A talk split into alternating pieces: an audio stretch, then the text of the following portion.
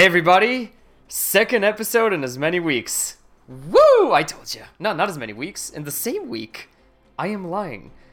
What I wasn't lying about is the significance of the guest. I teased some of you in our various uh, Discord channels with little hints. Little hints being one sentence, still counts. I've been wanting to do this episode for a while, but we were um, waiting for the opportune moment to put this out because this is a big one. My guest is our CEO, Mark. Say hi, Mark. Hey, everybody. Hell to the yes. So Mark's Mark's story and everything he's done for the conception of Ember Sword, for creation of of the game, for getting the team together, and even before that, is incredibly fascinating from all, from the glimpses he's given me through our many conversations. And I really, really wanted to share it with you guys, just just so you know where Ember Sword came from, why it'd be like it'd be, what inspired it, and no person can shed as much light on that process as Mark himself, because Mark is Ember Sword, for lack of a better word. So I really want to just get right into it. So shoot, Mark. We we devised a little a little indeed, indeed. schedule, not schedule, but a list of topics that we're gonna cover on this. But it's gonna be just a lot of craziness. So I want to start with your background. Um, anything interesting you want to say about you know what led you to being the man you are today? Oh wow! I mean, that's uh, that's a very nebulous question. I would say so. Maybe steps. Um, Let's start with. I'll I'll try and start from the from yeah. the start. Actually, one of the things when I'm doing a lot of these interviews and stuff, um, actually talking about all this because not to toot my own horn or anything, but I, have done a lot of things. Started quite early. Uh, started traveling early as well, and kind of making companies. So started from the bottom I think I was like 13 when I made my first company. Back then, um, on the internet, it was quite easy to actually make things. You didn't really have to verify. You didn't have all these like ID checks, etc. So you can own a bunch of websites and a bunch of URLs. So you can actually have free hosting as a 13 year old without actually, yeah. so it's, it's a quite a quite a different time, like before they actually figured out all these kind of things and added all the safety and stuff. But it was a good time for learning, at least if you were a young guy and you didn't really have any sort of support or something that kind of like you need some sort of adult kind of behind you in order to really be able to realize what you're doing i'd say so even when i was 13 i had a website um, pretty much just copied someone else's and tried to learn from the code and then build my own sort of like little community it's called uh, in danish it's called skibanden which means sky gang, but a ski a ski gang, Ominous. which yeah, exactly. But it has nothing to do with either. Uh, it's mainly because back then we were using IRC, it's basically a, a mIRC. Uh, it's called mIRC mIRC. It's basically a chat program, and people had this weird thing of putting SKI behind their nickname, and for some reason. We just made like a channel for it, and then the channel grew into the website I made, um, was basically a community where people could post news. They had like user accounts. There was a um, back then you did a lot of what is called like tag walls. So you would like write something. It's like a guest book basically, but an open one. People would write something in. I guess it's like the the early version of Twitter, kind of. Uh, oh for those God. that need to remember that. Yeah. you invented Twitter. No, I, I, wouldn't say that. I mean, at that time, a lot of guys had guest books and everything. It's like it was the normal thing to have on a website was this tag wall, like guest wall, um, where people would write like small messengers in to, to leave for each other. So, I mean, at least in my mind, it kind of feels like that was like the maybe the inception of, of Twitter all the way back somehow. Then someone figured it out because a lot of these things usually are right in front of us and we can't see them. I mean, take an easy one Facebook is a community for everybody. But prior to that, we had lots of communities that were closed down or like specifically only for a certain amount of people. So it's kind of funny. but to to read it all the way back, yeah, I was kind of 13. It was my first one make that website.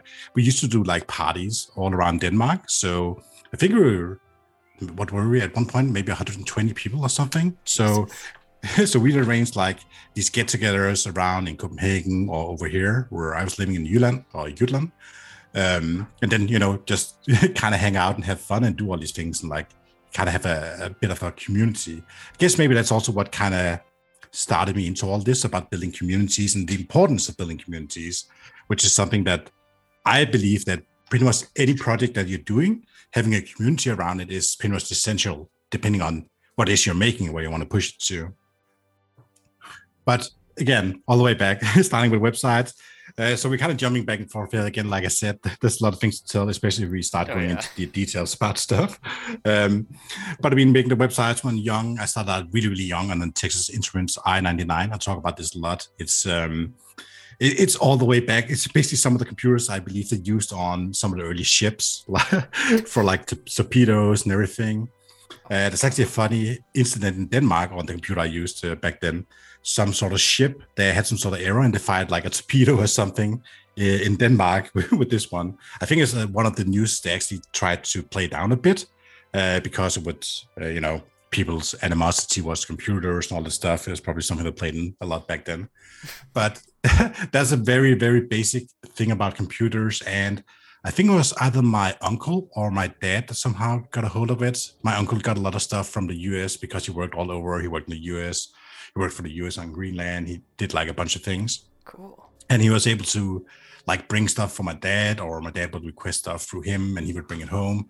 And I believe one of them was this computer, the Texas Instrument I-99, and didn't really know much about it back then. Then he basically gave me the manual, and I started reading that. I remember the first game I actually made on it. I was really, really young. I spent the entire day writing, just copying what it said in the manual into the game, and then um, you know, you could play it. It's basically two dots, two dots just shooting another dot at each other, like a dogfighting game. And it took me a whole day to actually write that game. And then I had like maybe 15 minutes to play it before my parents were like, hey, it's evening. You have to go to bed now. You've been up already too long. Um, that, that kind of kicked me off, at least on making games on the XXX I-99, um, I-99, if I can pronounce it correctly. and through that, it kind of grew. Uh, my dad always had different computers back then, so we I think we went on to the Amiga straight. At, oh, sorry, the Commodore 64. Oh, we went on classic. to that first. Yes, and then we had the uh, we first had the tapes. You know, we had to play the tapes and everything. Then later, then you had the floppy disks later, and we had one of those actually. Uh, we went further from that. Then we had the Amiga, and we had uh, like a hard disk for that, which was quite big back then. you know, it was like having a bit of RAM and a bit of hard drive back then was a huge deal. So yeah. luckily, my my father had a friend who he worked for another big company doing all the gaming stuff. I like gaming stuff, so doing all the technology, just like you know business computers and stuff. So he was kind of our access or our way into this uh, and kind of where I learned all, all about it and did all those things. Um, and through that, you know, he got all these like different programs. And back then, it's like subscription services. You get all the new stuff um, to kind of play around with. And I just, I don't know, I, I kind of fell into it a bit, tried all these different things, all these kind of different games or apps even. Uh, I remember my father playing a lot with like printing on the, uh, that was on the Amiga though. The Amiga was quite good at uh, printing somehow on like t-shirts and stuff so you could print people's faces he would print like some of our family members on t-shirts uh, then you know share it out and stuff so i guess that kind of they kind of introduced me a little bit to it. Um, and then through the Amiga and the Commodore, which I used a lot, it's mainly my dad, of course, but I learned a lot on them. Um, also doing mods uh, to get into that quick. I, I, did a few mods back then. That's way back before I even had the internet. So, uh, well, yeah, you had to like call each computer on a, like an uh, ISDN line or like an, uh, a normal telephone line. So you would be taking up all the uh, like nobody could talk. Yeah, yeah, would, I, yeah. I, I was the same way. That I ruined my mom's social life for a year and a half playing Diablo 2 through the modem. yeah, exactly, exactly. Uh, it, was, it, was, it was terrible back then in terms of like you would take up pretty much everything. I remember playing uh, even way back playing Command Conquer, the first one. You had to call each other to kind of play multiplayer, but that's that's even that's jumping a bit forward again. So going all the way back to the Commodore and the Amiga, we're making mods and Basic and QBasic, which was uh, like multi-user dungeon. It's basically just something where you get a question like you want to go north, east, west, south. They want to pick up things. Um, then he does it's all text-based. But I kind of got that from playing some of the other text-based games uh, on the computer, and especially when you got further to like the early PC and the Amiga, there was a lot of text-based games in the beginning, like Police Quest. Um, all the Sierra games, I would assume. All, yes, all the Sierra games, pretty much, yeah. like Larry Laffer, etc. Those games all had the initial versions where you actually had to type, and I remember that in the beginning, I actually didn't know what all these different terms actually meant, and my dad would actually translate them to me. Oh, and like, yeah, so he'd like say, okay, this means pick something up. This means etc. etc. And actually, before I was in school, like initially, I, I I could understand English pretty good just from playing these games. nice. I remember in Police Quest, that's a really hard game. I don't, I don't think I ever completed it, but a friend of mine did, and he kind of taught me a bit about it as well. He was a bit better, better at English back then than I was. Um, but basically, I spent like a whole evening once just typing in every single command on a scene, like a scene in the game, to try and figure out how to kind of solve it. It would take like a whole evening. But I mean, eventually, you kind of pick it up. Of course, it's it's a lot of work and it's a lot of sitting in front of the computer, but I attribute it a lot to, like you said, like being who I am today. Because these games, when I was young, they taught me a lot of solving things. Like it takes a while to figure something out and how to solve it. Even on the PC, I'd say uh, when I was kind of a little bit younger, of course, or a more grown up, um, there was games like Monkey Island and some of these other point and click games, Sam and Max, uh, Full Throttle. Uh, what do we have more of those old ones? Um, You- know, you Grim, Fan- actually- Grim Fandango. Yeah, you got really lucky playing those because those actually have solutions. A lot of the adventure games from that era were made stupidly difficult and obtuse to the point where I'm I'm I'm in awe at the fact that you managed to finish them at such a young age. Because again, most of them just had bullshit solutions like you have to pick up this pie from the windowsill, Yes. and you need it 30 scenes later. if you throw it away, tough luck, buddy. Yep. Yeah, it really taught. I, I remember replaying a lot of these games. Um, I think in Monkey, Monkey Island, there's always this one thing that stands out to me. There's the place where you have to go over this sort of valley, and you have to use a rubber chicken on a bunch of wires, I think, together with something else, so you can kind of skate over it. And it makes pretty much no sense at all.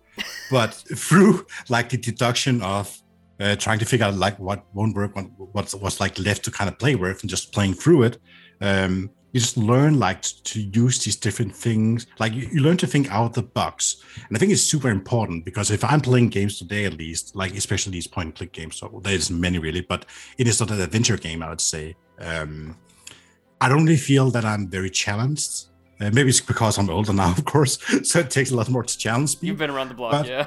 Yeah, but I, but I still think that they're quite, they're quite, uh, say like they're quite even in, or like linear in the way that they solve things. Like nobody really dares taking a chance. Nobody really tries to do something that's different today, like try and uh, be different from the crowd somehow. And it just feels missing. Like all these old games, they had a lot of character, they had a lot of love behind them. Um, there's another great one I'm thinking about right now called Day of the Tentacle. Uh, Also one of my all-time favorite games. It's just amazing. Just the fun of it, the comedy, and that's it's just one of the things I really love about gaming. I think like this this way of just getting it's like reading a kind of a good book where you can also mm-hmm. be a bit interactive in it because it's just funny and silly and you learn a lot. Meanwhile, I'd say it's not like you're not really you're not wasting your time here, depending on of course who you kind of are. But I would say that you're learning to problem solve in a way that's meaningful Yes. and yes, I think that games really does that a lot. Um, so of course, jumping further from this, uh, growing a bit up, I mean, also started doing esport, but that's a bit of a jump, of course. It's first when I was around like 17, 18 that I started doing esports in Counter Strike. And one one of the things I also learned there, of course, was that to problem solve. So in order to play FPS competitively, um, so maybe to jump a bit back here again. uh, when I started playing, I started playing on the modem. I used to play Quake way back in the beginning. Uh, I was kind of lucky that one of the best players in Quake, he also was from the same city as me. I think he was like top three in Denmark or something. And he actually taught me. He actually taught me to play yeah. So, well, back then you had a lot of LANs. So, Mhm. you know, it had, yeah, So it's a great time if you ask me. It's a lot of community, a lot of meeting people, a lot of going out, playing, having fun. And something that I think we miss a little bit today because we're all connected online. But by being connected online, we also lose a bit of that closeness or like, um, you know, more the personal thing about actually hanging out and playing. Mhm. And of course, there's a bit of animosity towards animosity towards that. So some people think that oh well, you're just sitting and playing computers. They don't really see it as a social event, and they kind of have this more of a negative view on it. I'd say, which is wrong, of course. Incredibly, yeah. Yeah, but I mean, a lot of the FPS scene back then started out with LANs, of course. There've been a lot of LANs, um, um, especially in Denmark, also around the world, of course, with competing. But one of the things um, after doing learning Quake, and actually, the fun thing about that, I play inverted. So you know, I was like a pilot. You absolute yes. monster. I've always FPS inverted. is inverted. That's insane to me.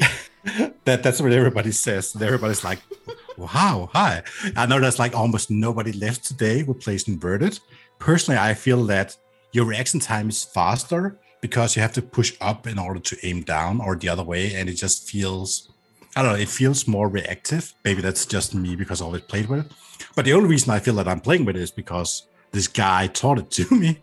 Um, and then, you know, it just stuck with me all the time. But I can play both ways. So I can also play without invert and I can play with invert. It doesn't really, um, it, it, takes me like a really short while to kind of get used to it. Some games doesn't even allow invert today. So you just have to kind of learn how to go with it. Oh my God. yes. You're the world's most well rounded human being. I cannot imagine doing this. Uh, I'd say that a lot of the guys from the old school, of course, um, they would have kind of the same as with me. Even with we're jumping up to when I started playing CS, I started just playing online on like random servers, like a FFA, what's called a free for all. Mm-hmm. Um, and basically, I would I, I got picked up back then. There's a lot more trust in like being online and being on servers, people didn't have this sort of like mistrust to everybody, and everybody would be faking somehow. People would kind of have a nickname, you would kind of know who that was. Um, it was some, like a little bit more laid back, a little bit more trustful. Mm-hmm. So I actually got recruited oh. um, by a, by like basically the best team back then. He asked me to you know come come come down visit them, come play with them and stuff, and I was like, yeah, sure, you know, why not? I think I was 16 first. I'm not really sure. It's, it's, it's been so long now, but it's around there like 16. Um, and then somehow before we kind of managed to do that intro, the team kind of split up. And actually, I think that the guys who wanted me in first actually split from the team into another one. So the leader who was left there, he recruited me oh into God. the teams that, yeah, I actually ended up in this sort of like um, repairing the old team with new blood, I guess which was um, was quite the ride. I'd say that I was really really green when I got in. Like I had probably had not much understanding about tactics and all that stuff like team play. So I learned like a ton there and kind of trying to learn my way through it.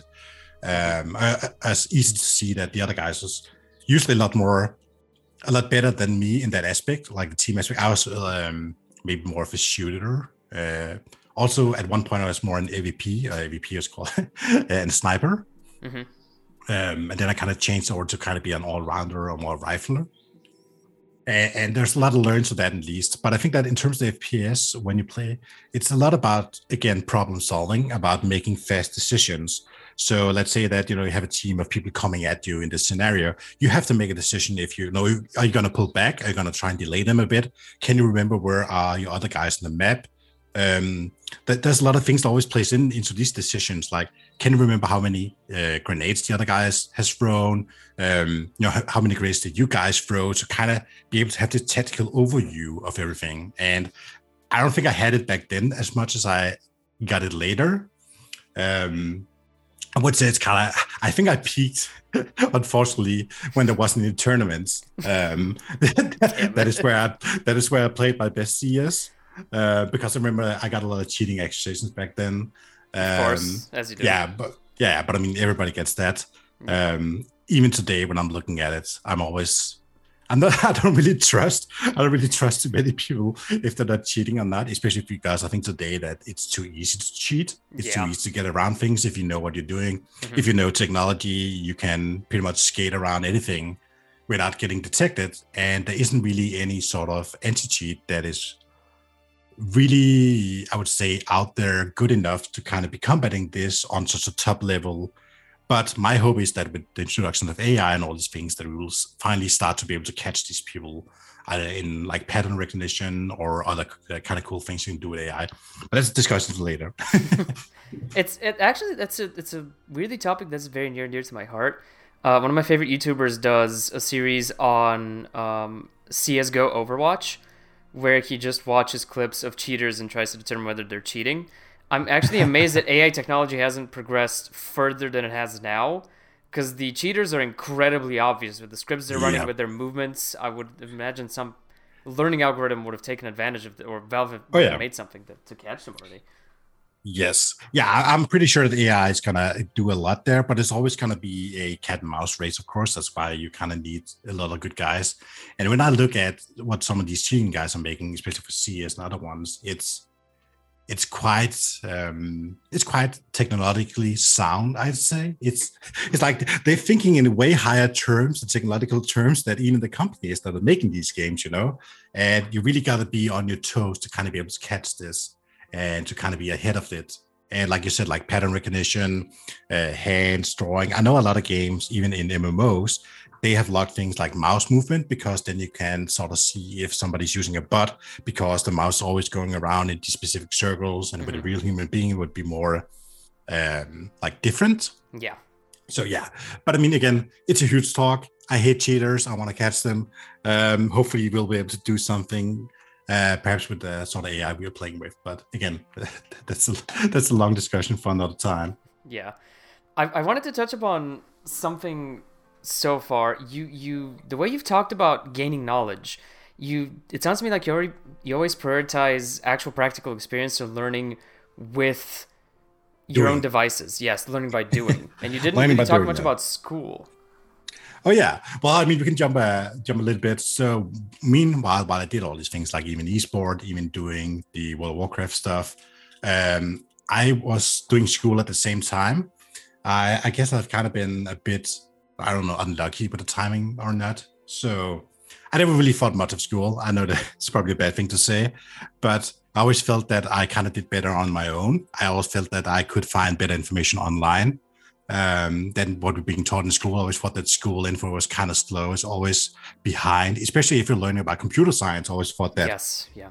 that is so far behind the curve what you're learning there. It's much like I think that the best experience I've ever gotten was working on mods, like mods for any sort of game, Mhm. um, like MOD. So by doing that and by having a community with a couple hundred thousand people and stuff like that, you kind of learn more about all this than you would ever learn in school or like read about all these things. So yeah, learning by doing is definitely it's definitely something that's always been um like repeating itself in my life and also in everything I do, Mhm. even with if we're solving something in games, even for fun, I would say that we're also learning by doing, going into like, oh, what's happening here?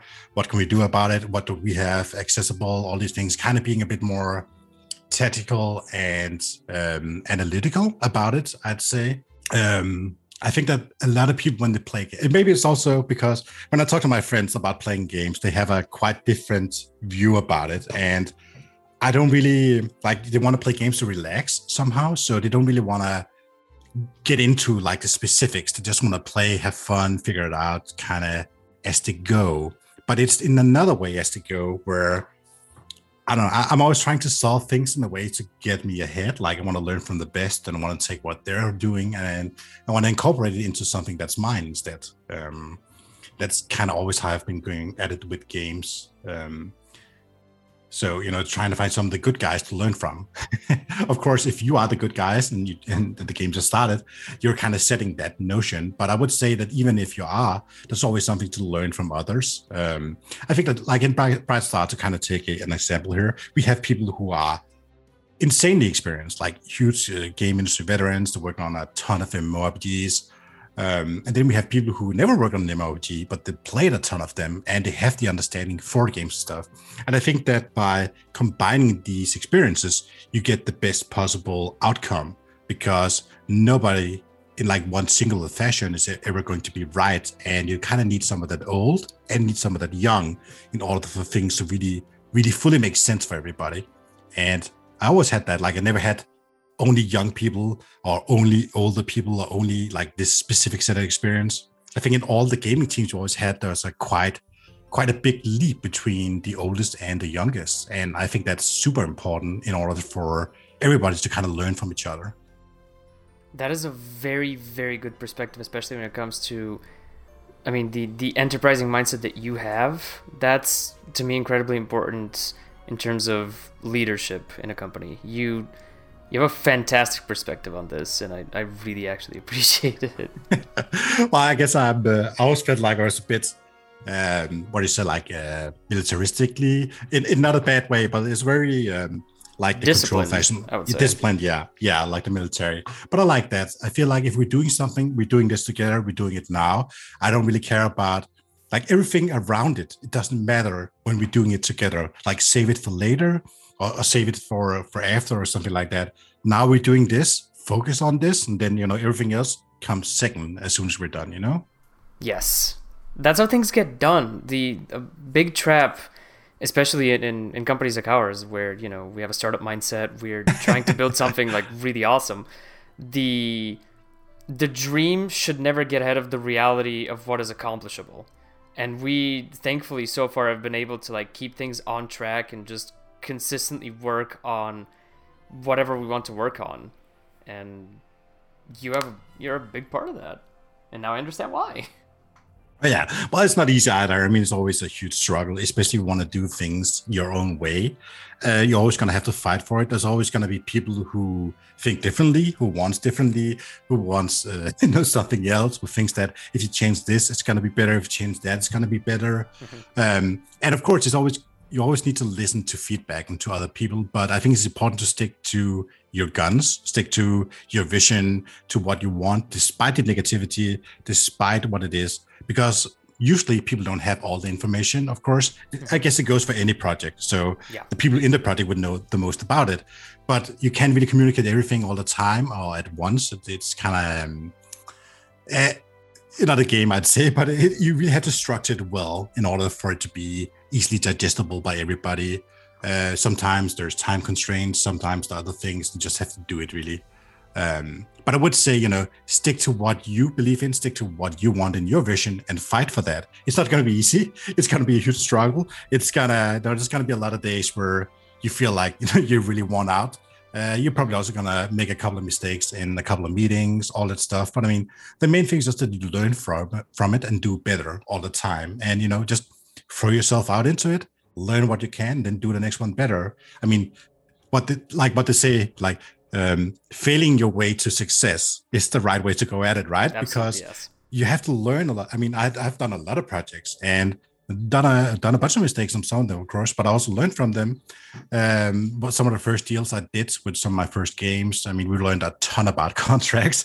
we learned about publishers. We learned about know, the greediness. We learned about investors wanting this and that, and taking first right on money. Uh, all these different things that can kind of kill a company that you have to watch out for. But of course, when you're a green guy, you just started a company with a bunch of other guys. Um, that, that it's kind of hard to learn. But again, I learned a lot from that. Without like a lot of these experiences in my past, I wouldn't have been where I am today. I wouldn't be able to know all these things about international business or contracts and all that stuff to kind of be able to fine tune it to what I want to make sure that sometimes, like if you have a vision, you have a dream, you have a project, actually having that down into a document so it's actually legally a project it's legally a company that it can be quite the ride it can be quite expensive especially depending on what you want to do. Um, just thinking about Ember Sword here i mean we spent a ton of money on lawyers on like tax experts on international business experts and merchants and all that stuff to kind of learn from everybody about this, see where everybody is, learn from everyone else's experiences of how they did their projects, um, and kind of how that fit in because every country is a bit different. EU is different, North America is different, Asia is different. There, there's a lot of things to keep track on, and a lot of things to learn all the time. It's yes. I mean, yeah, it's quite a big mouthful. It is. It's it's it's hard to me for me to quantify just how enlightening this is for me, and certainly for for everybody listening. Just this is fascinating stuff. But even me, a person on the inside, I am gaining so much perspective from everything you're telling me. It's it's incredible. Um, I actually want to go back a little bit. Into, Want to go back uh, into to the esports days? yes, the esport days. I know because I again to to add upon that perspective with examples of what you've done. I know you were big in WoW at some Oh, point. yeah. Oh yeah, I mean, if we jump forward from the CS playing, um, with uh, yeah, we're playing there, going around the world, playing uh, like different events, CPL. Uh, what's the other one called? Click Arena in France. So Um, after that, uh, I had a lot of people who actually played uh, CS who also wanted to play WoW. So, uh, kind of, I don't know why we somehow all wanted to play WoW, but it was just a big new thing. Um, we actually thought it would be more of a PvP game because we were quite competitive, um, and we, we wasn't really into PVE or like raiding and that stuff. But we started playing uh, WoW and then uh, recruited all the old CS guys. We had a lot of old CS guys. Um, for anyone who's an old schooler, uh, we had people like Johnny R, the Johnny Rambo. He was like one of the best uh, snipers ever from a team called Mousesports. um, and we had like a bunch of these guys were hiding in between. We also had a few other like famous one from other international teams who came in and just played played around with us once in a while. So we had the, like all these competitive people kind of attached to it, and for some reason, uh, all of a sudden we figured, out, oh, we are we're quite fast at defeating these monsters or like encounters in the game, and like all of a sudden there's like, oh, we're we're the first to do this, and then after that it just took just took speed somehow. Um, I would say that we actually had it was a good mix of competitive esports people and prior MMORPG players, where we had some guys from EverQuest who hmm. were very experienced in defeating encounters and mobs. And one of these guys called Thomas uh, Kung, he was our in-game raid leader, and he was basically the guy who solved these things. He was the guy who also ran. I think he also ran a team called Nihilum in EverQuest. I can't really remember; it's so long ago now.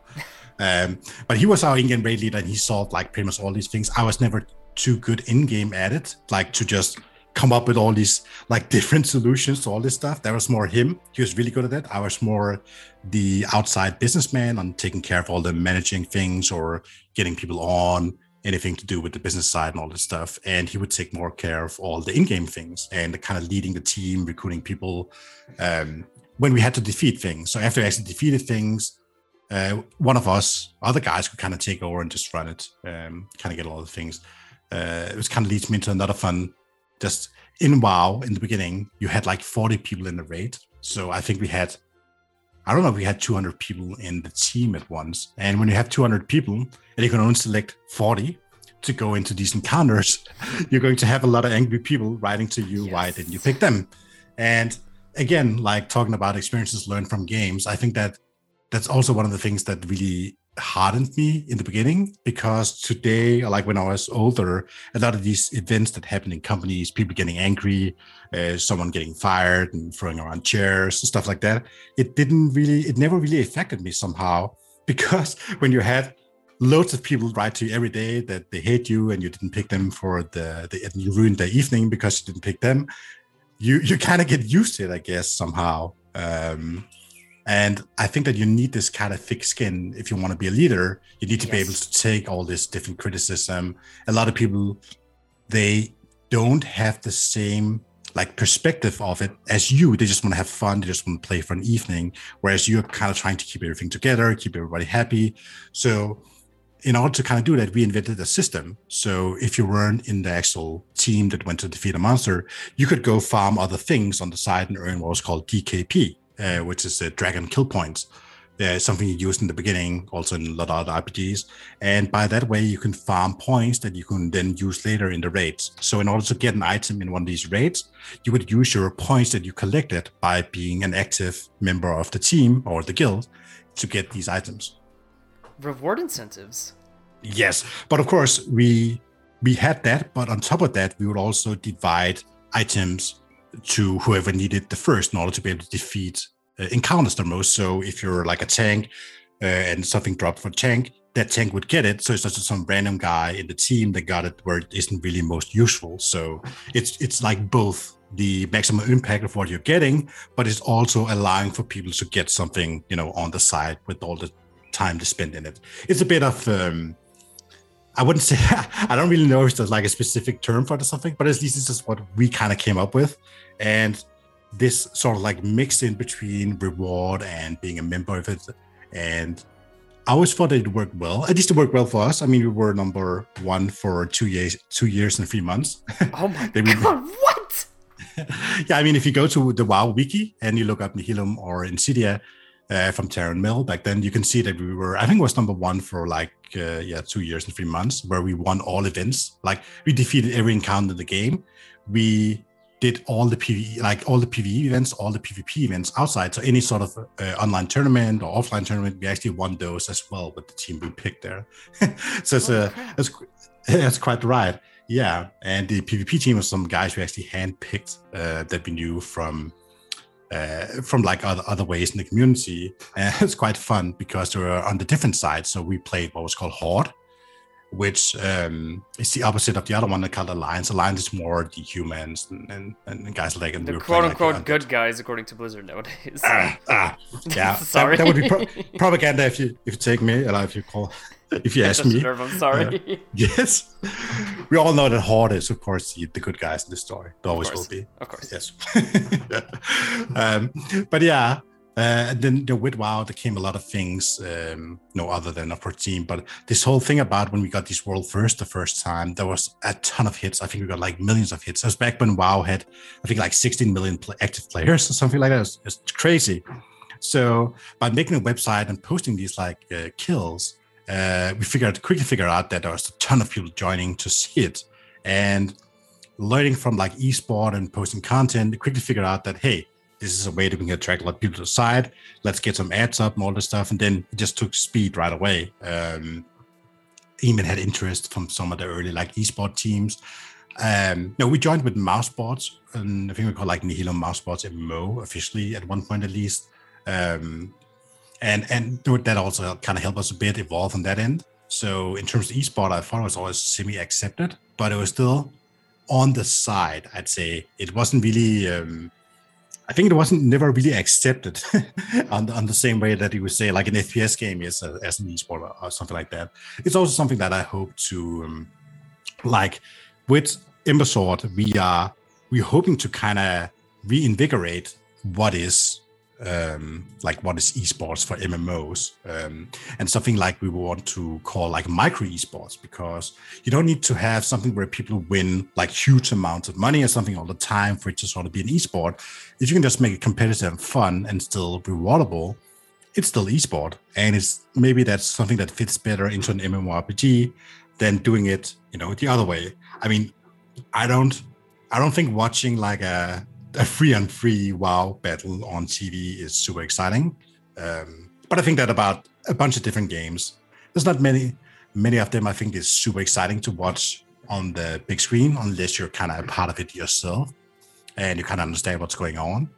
And I think that's one of the main reasons for MMOs as well, which is one of the things that we're thinking about at least to kind of how can we structure this. And if you look at our team, like in terms of our advisors, we do have a lot of esport guys on there. So it is something that we're definitely looking to kind of touch more down upon. It's not something we talked a lot about, um, but it is really a segment within the company, within the vision that we are very highly thinking about, especially for the end game and especially for those who are interested in PvP.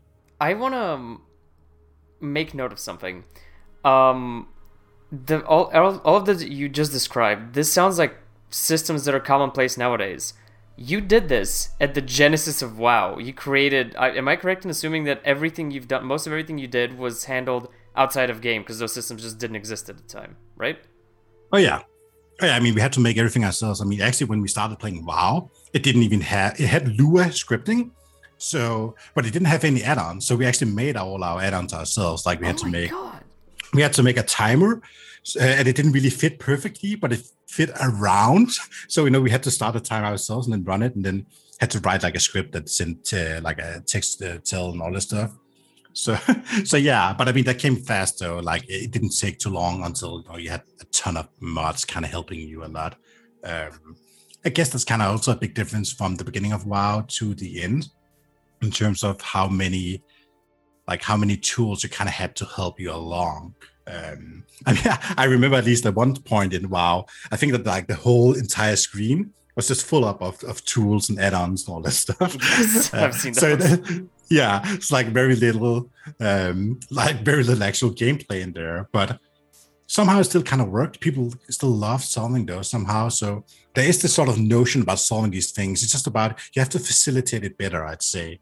Um, like our philosophy of the game is just to simplify everything well, to remove all the, the silly barriers, to remove all those things that are kind of hidden in the game and just make the core more about having fun then of course there's the whole monetization aspect and, and things that value and all that stuff. But um, like I said in other podcasts, I always thought that things had value in games. Um, I, have been a part of talking about WoW again to actually facilitate some of the things we did with Nihilum and City. We used to facilitate sales.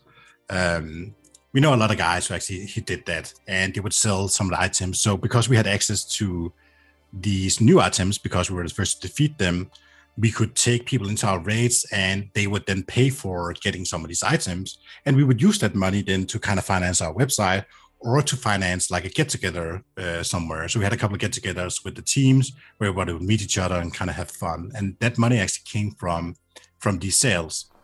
That's so nice. Yeah. I I mean, speaking of the business side of it, tell me what that looked like. How did that evolve? Oh yeah.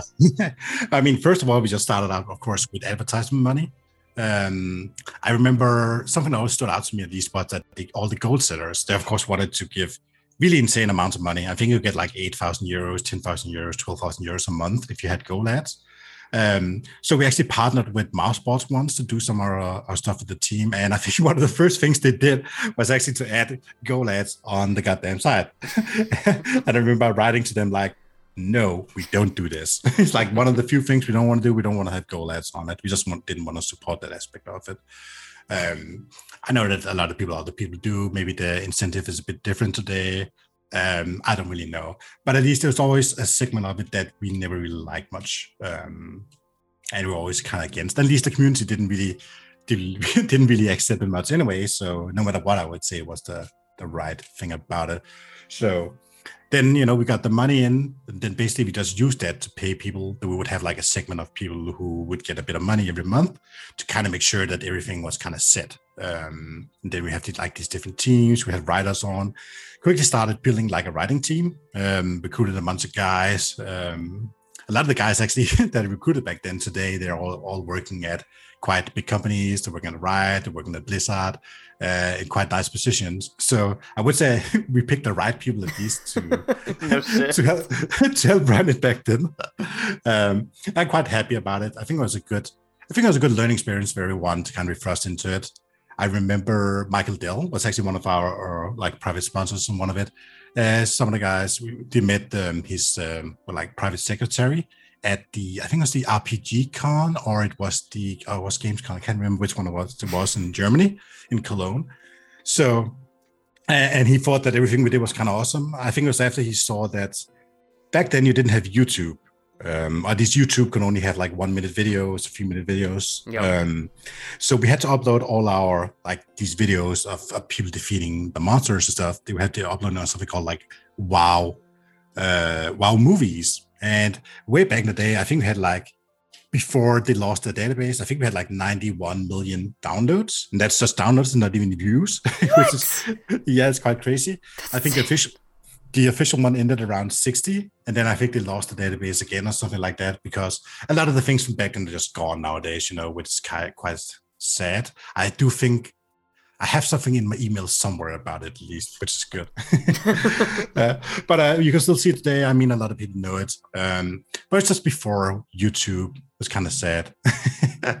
um, but yeah, I mean, those those downloads alone were, were just huge. I mean, so we used to put like sponsorship logos in the front or in the back, um, just try and kind of get it about. He gave us, oh, he gave us so much. He gave us like a ton of computers, like these XPC computers uh, two versions of them, and then he gave us like I think it was four web servers, like huge web servers. Four That's servers. A, yeah, something like that. It was just it's just super, and I thought I, was, I was thought like Michael Dell was, was really awesome of him to support uh, support us like back then, and he didn't really. Or they they, did, they never claimed anything from us. They never wanted anything from us. They're just happy to to kind of be a part of it somehow. That's really awesome. Um, but I mean, you had a lot of guys back then, uh, different kind of more hardware teams kind of giving a bit of money. So some of them get like maybe 2,000 euros a month, 3,000 euros a month, depending on who they are. And then they would just have a logo on t-shirt and everything. And one of the main things that they would also give it to us is because we did all the events for Blizzard, or a lot of them at least, um, like the Worldwide Invitational in Paris. We did that live TV. We did um, some event in Paris as well, or I think it was in Paris with Millennium, uh, another like uh, WoW Guild back then. Then we've done a bunch of the events at Gamescom in Cologne for Blizzard as well, where we we like we defeat some sort of like high end monster that the players don't really have an uh, they haven't really defeated or they haven't really seen. Um, like in the game. So if you check the stats often, a lot of these like high-end mobs and games, they usually only been defeated by like maybe 10% of the population. So showing this off to normal gamers, it was always like a, a big treat for them, I'd say. And your treat comes in the form of a two-part episode. That's right. This podcast was such a behemoth that we figured we'd give you two episodes that are more palatable. So join us next time when we delve into Ember Sword, Mark's creation of it, his vision of it, and some of his favorite media. Hey, you, you made it to the end. Congratulations! That must mean you like us enough to want more, right? Well, good news! We're all over the internet. Go to embersword.com and subscribe to our newsletter for a chance to play the game early, as well as the latest interesting tidbits on the game and the team. Join our lovely Discord community over at discord.gg slash embersword. Follow us on Twitter and Facebook at PlayEmbersword for regular updates on what we're up to. And remember the basics drink water, be kind to each other, and spread the word about Ember Sword.